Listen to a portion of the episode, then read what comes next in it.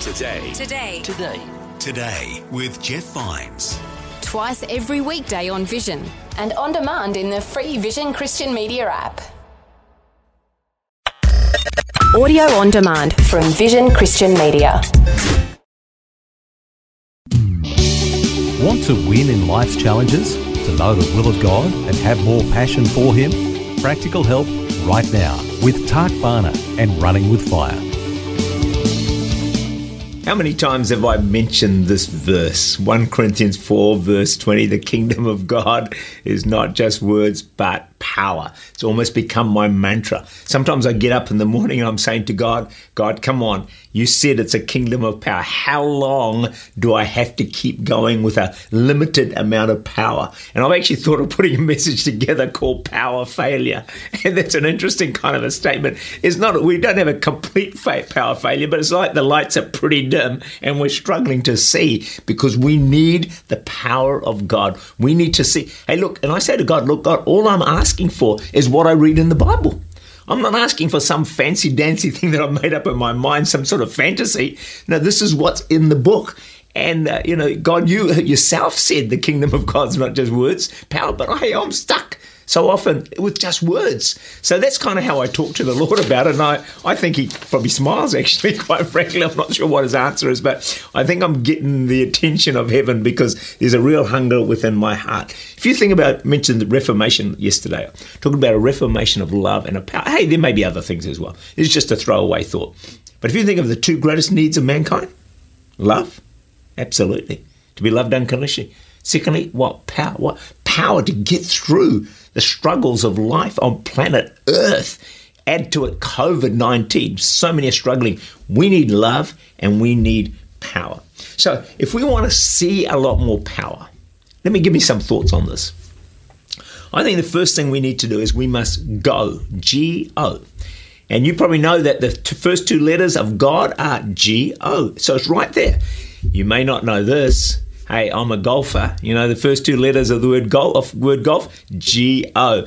My guess, there's going to be golf in heaven. So get out there and start practicing. All right, we can have a match once we get there.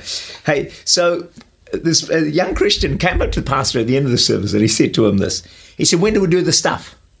And the pastor said, "Like what stuff?" And he said, "You know, you know, Mark 16." When we go out and tell the world about Jesus and heal the sick, I'm not sure what the pastor said. Maybe he said, well, actually, we don't do that. We plan fantastic services. You know, just shining services, if you like. So everything is dotted and the T's are crossed. And man, when the people come, it is absolutely fantastic. Then we open the doors and we say, come on in. You know what my answer to that is? The reply of all the lost people out there say, we ain't coming, buddy. if you want us, come and get us or come out to us.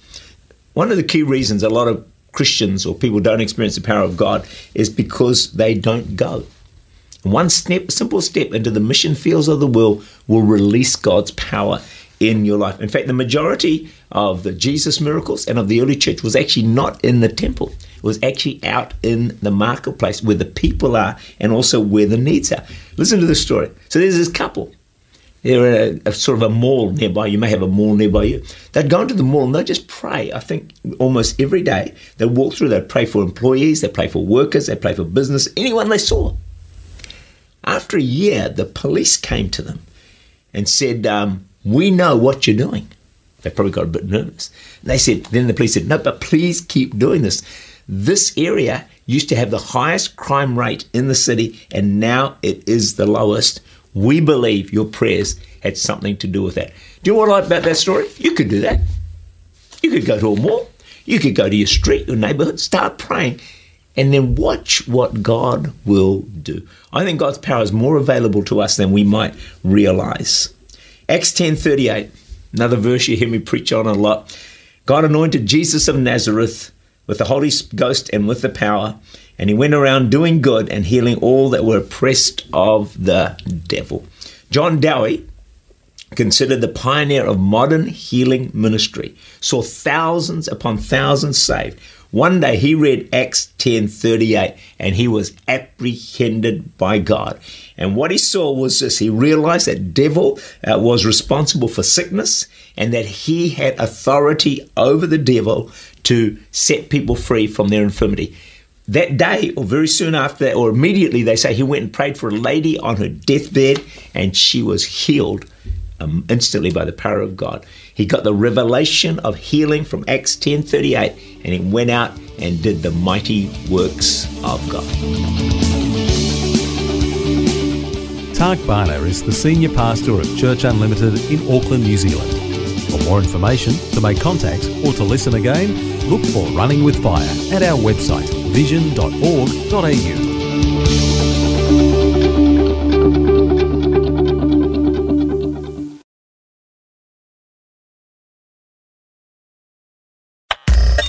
Thanks for taking time to listen to this audio on demand from Vision Christian Media.